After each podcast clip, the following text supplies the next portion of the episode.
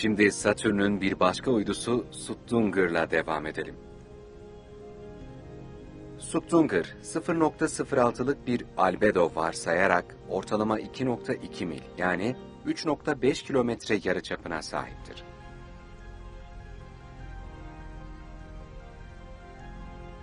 Satürn'ü yaklaşık 174 derecelik bir eğimde ve yaklaşık 0.1 eksantriklikte yörüngede bırakır. Satürn'e ortalama 19,5 milyon kilometre mesafededir. Uydunun bir yörüngeyi tamamlaması yaklaşık 1017 dünya günü sürer. Suttunger, İskandinav uyduları grubunun bir üyesidir. Bu düzensiz aylar, Satürn'ün etrafında gezegenin dönme yönünün tersi yönde döner ve dolaşan retrograd yörüngelere sahiptir.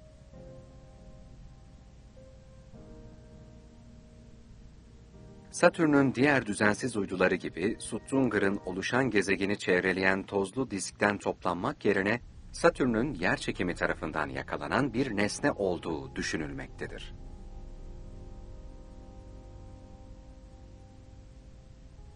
Başlangıçta S bölü 2000, S12 olarak adlandırılan Suttunger, İskandinav mitolojisinde bir dev olan Suttunger olarak adlandırılırdı.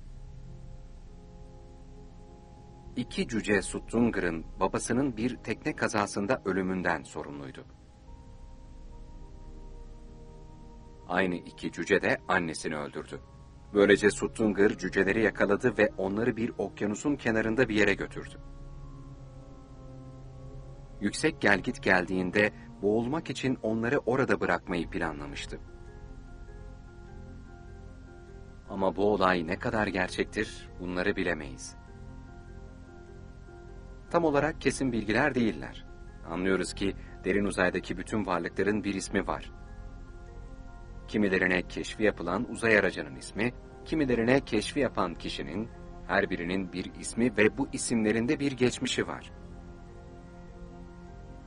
Satürn'ün diğer bir uydusu olan Pallene ile devam edelim.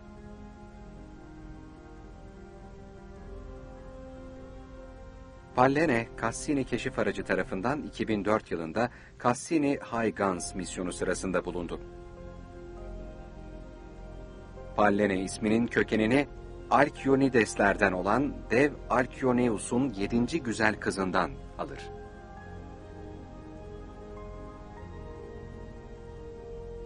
Pallene ilk kez Voyager 2 tarafından 23 Ağustos 1981 yılında fotoğraflanmıştır.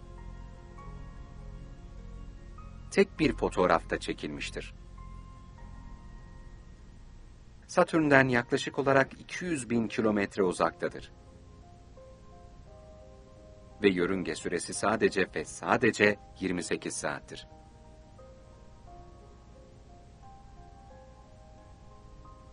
Dediğimiz gibi Satürn bizi halkalarıyla zaten yeteri kadar şaşırtmıştı.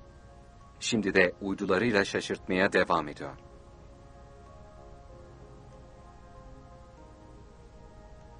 Bu halkalar astronomlar için başlı başına bir gözlem ve araştırma alanıdır. Satürn'ün fazlasıyla göze batan halkaları mikrometreden başlayıp birkaç metre arasında boyutları değişen sayısız su buzuyla çok az miktarda tolin ve silikat toz parçacıklarından oluşur.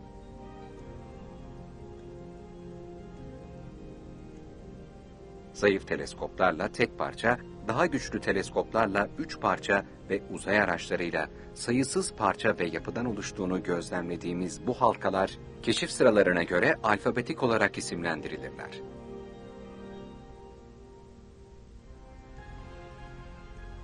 Şimdi Satürn'ün bir başka uydusuyla devam edelim.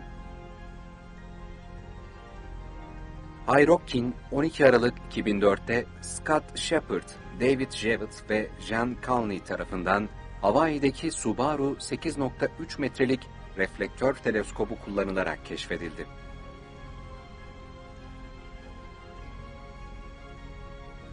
Hyrokin 0.04'lük bir albedo varsayarak ortalama 3 kilometre yarıçapa sahiptir. Satürn'ü yaklaşık 151 derecelik bir eğimle ve yaklaşık 0.3'lük bir eksantriklikte yörüngede bırakır. Satürn'e ortalama 11,5 milyon mil yani 18,4 milyon kilometre mesafededir. Ve uydunun bir yörüngeyi tamamlaması yaklaşık 932 dünya günü sürer. Hayrokkin, İskandinav uyduları grubunun bir üyesidir. Bu düzensiz aylar, Satürn'ün etrafında gezegenin dönme yönünün tersi yönde dolaşan retrograd yörüngelere sahiptir.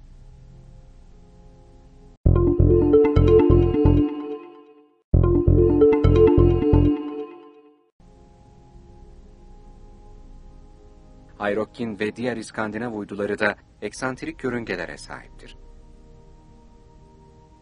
Yani daireselden daha uzundurlar. Satürn'ün diğer düzensiz uyduları gibi, Hayrokkin'in de düzenli uyduların yaptığı düşünülen yeni oluşan gezegeni çevreleyen tozlu diskten toplanmak yerine Satürn'ün yerçekimi tarafından yakalanan bir nesne olduğu düşünülmektedir.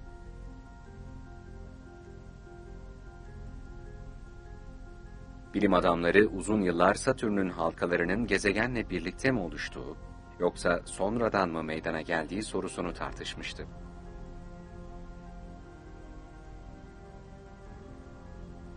Voyager 1 ve 2 ile Cassini keşif araçları, halkaların sonradan oluştuğu yönündeki tezi destekler nitelikte bulgulara ulaştı.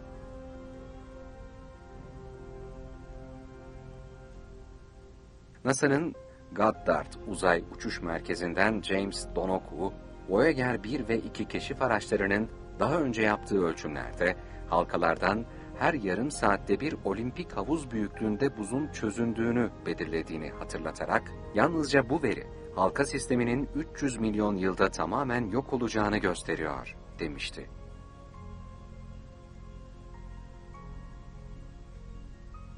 Bu, Cassani'nin Satürn'ün halkalarından gezegenin ekvatoruna düşen materyal miktarına ilişkin ölçümlerini eklediğimizde, halkaların ömrünün 100 milyon yıldan az olacağını anlıyoruz.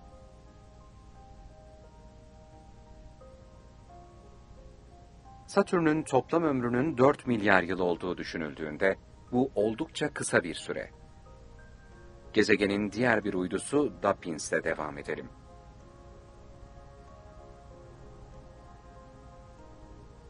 Bu uydunun yok olan Satürn'ün halkalarıyla doğrudan bağı olabilir.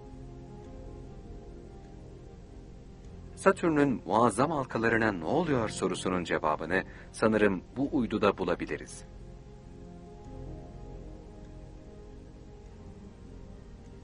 Bu uydu sadece küçük bir dalga oluşturuyor. 8 kilometrelik Dapins uydusunun kütle çekimi Satürn'ün halkalarındaki Keeler boşluğunda aşağı, yukarı ve içeri dışarı sallanan dalgalar yaratıyor.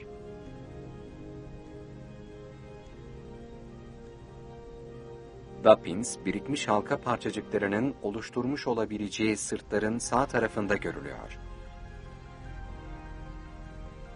2005'te Cassini'nin gönderdiği fotoğraflarda keşfedilmişti. Ve 2009'da halka parçacıklarının tümseklerini o kadar çok yükseltmişti ki, Satürn'ün gece gündüz eşitliğinde halka düzlemi tam olarak güneşe yöneldiğinde dikkate değer gölgeler oluşturmuştu.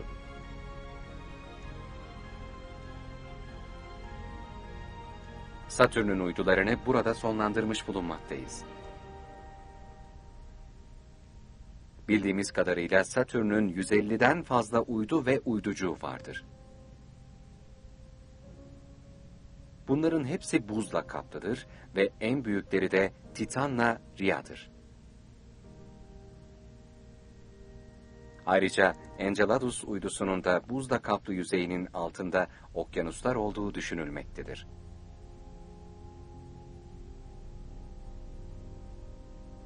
Satürn'ün soluk, sarı bir renkte görülmesinin sebebi ise üst katmandaki bulutlarında amonyak kristalleri bulunuyor olmasıdır.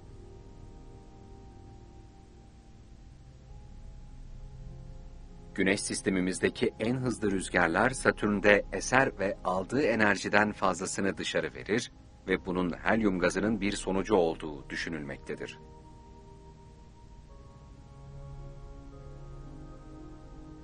Satürn'ün doğal uyduları anlıyoruz ki uzaydaki gizeminin yanı sıra dünyadaki bazı gizemlerle de örtüşüyor. Satürn'ün uydularını burada bitirmiş bulunmaktayız. Diğer gezegenlerin uydularını incelemeye bir sonraki bölümde devam edeceğiz. Bu bölümde de her zaman olduğu gibi derin uzayın karanlık vadilerinde, gizemli uydularında kozmik bir yolculuk yapmaya çalıştık.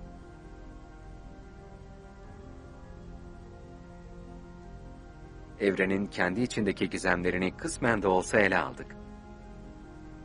Ve hep birlikte inceledik.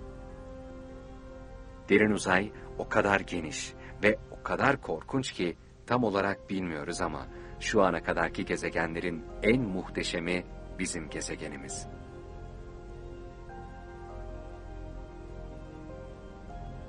Ve bizim bu gezegene, dünyamıza sahip çıkmamız lazım. Yoksa onu yavaş yavaş öldüreceğiz. Ve kendi sonumuzu kendi ellerimizle hazırlayacağız. Bir başka bölümde görüşmek dileğiyle. Şimdilik hoşçakalın.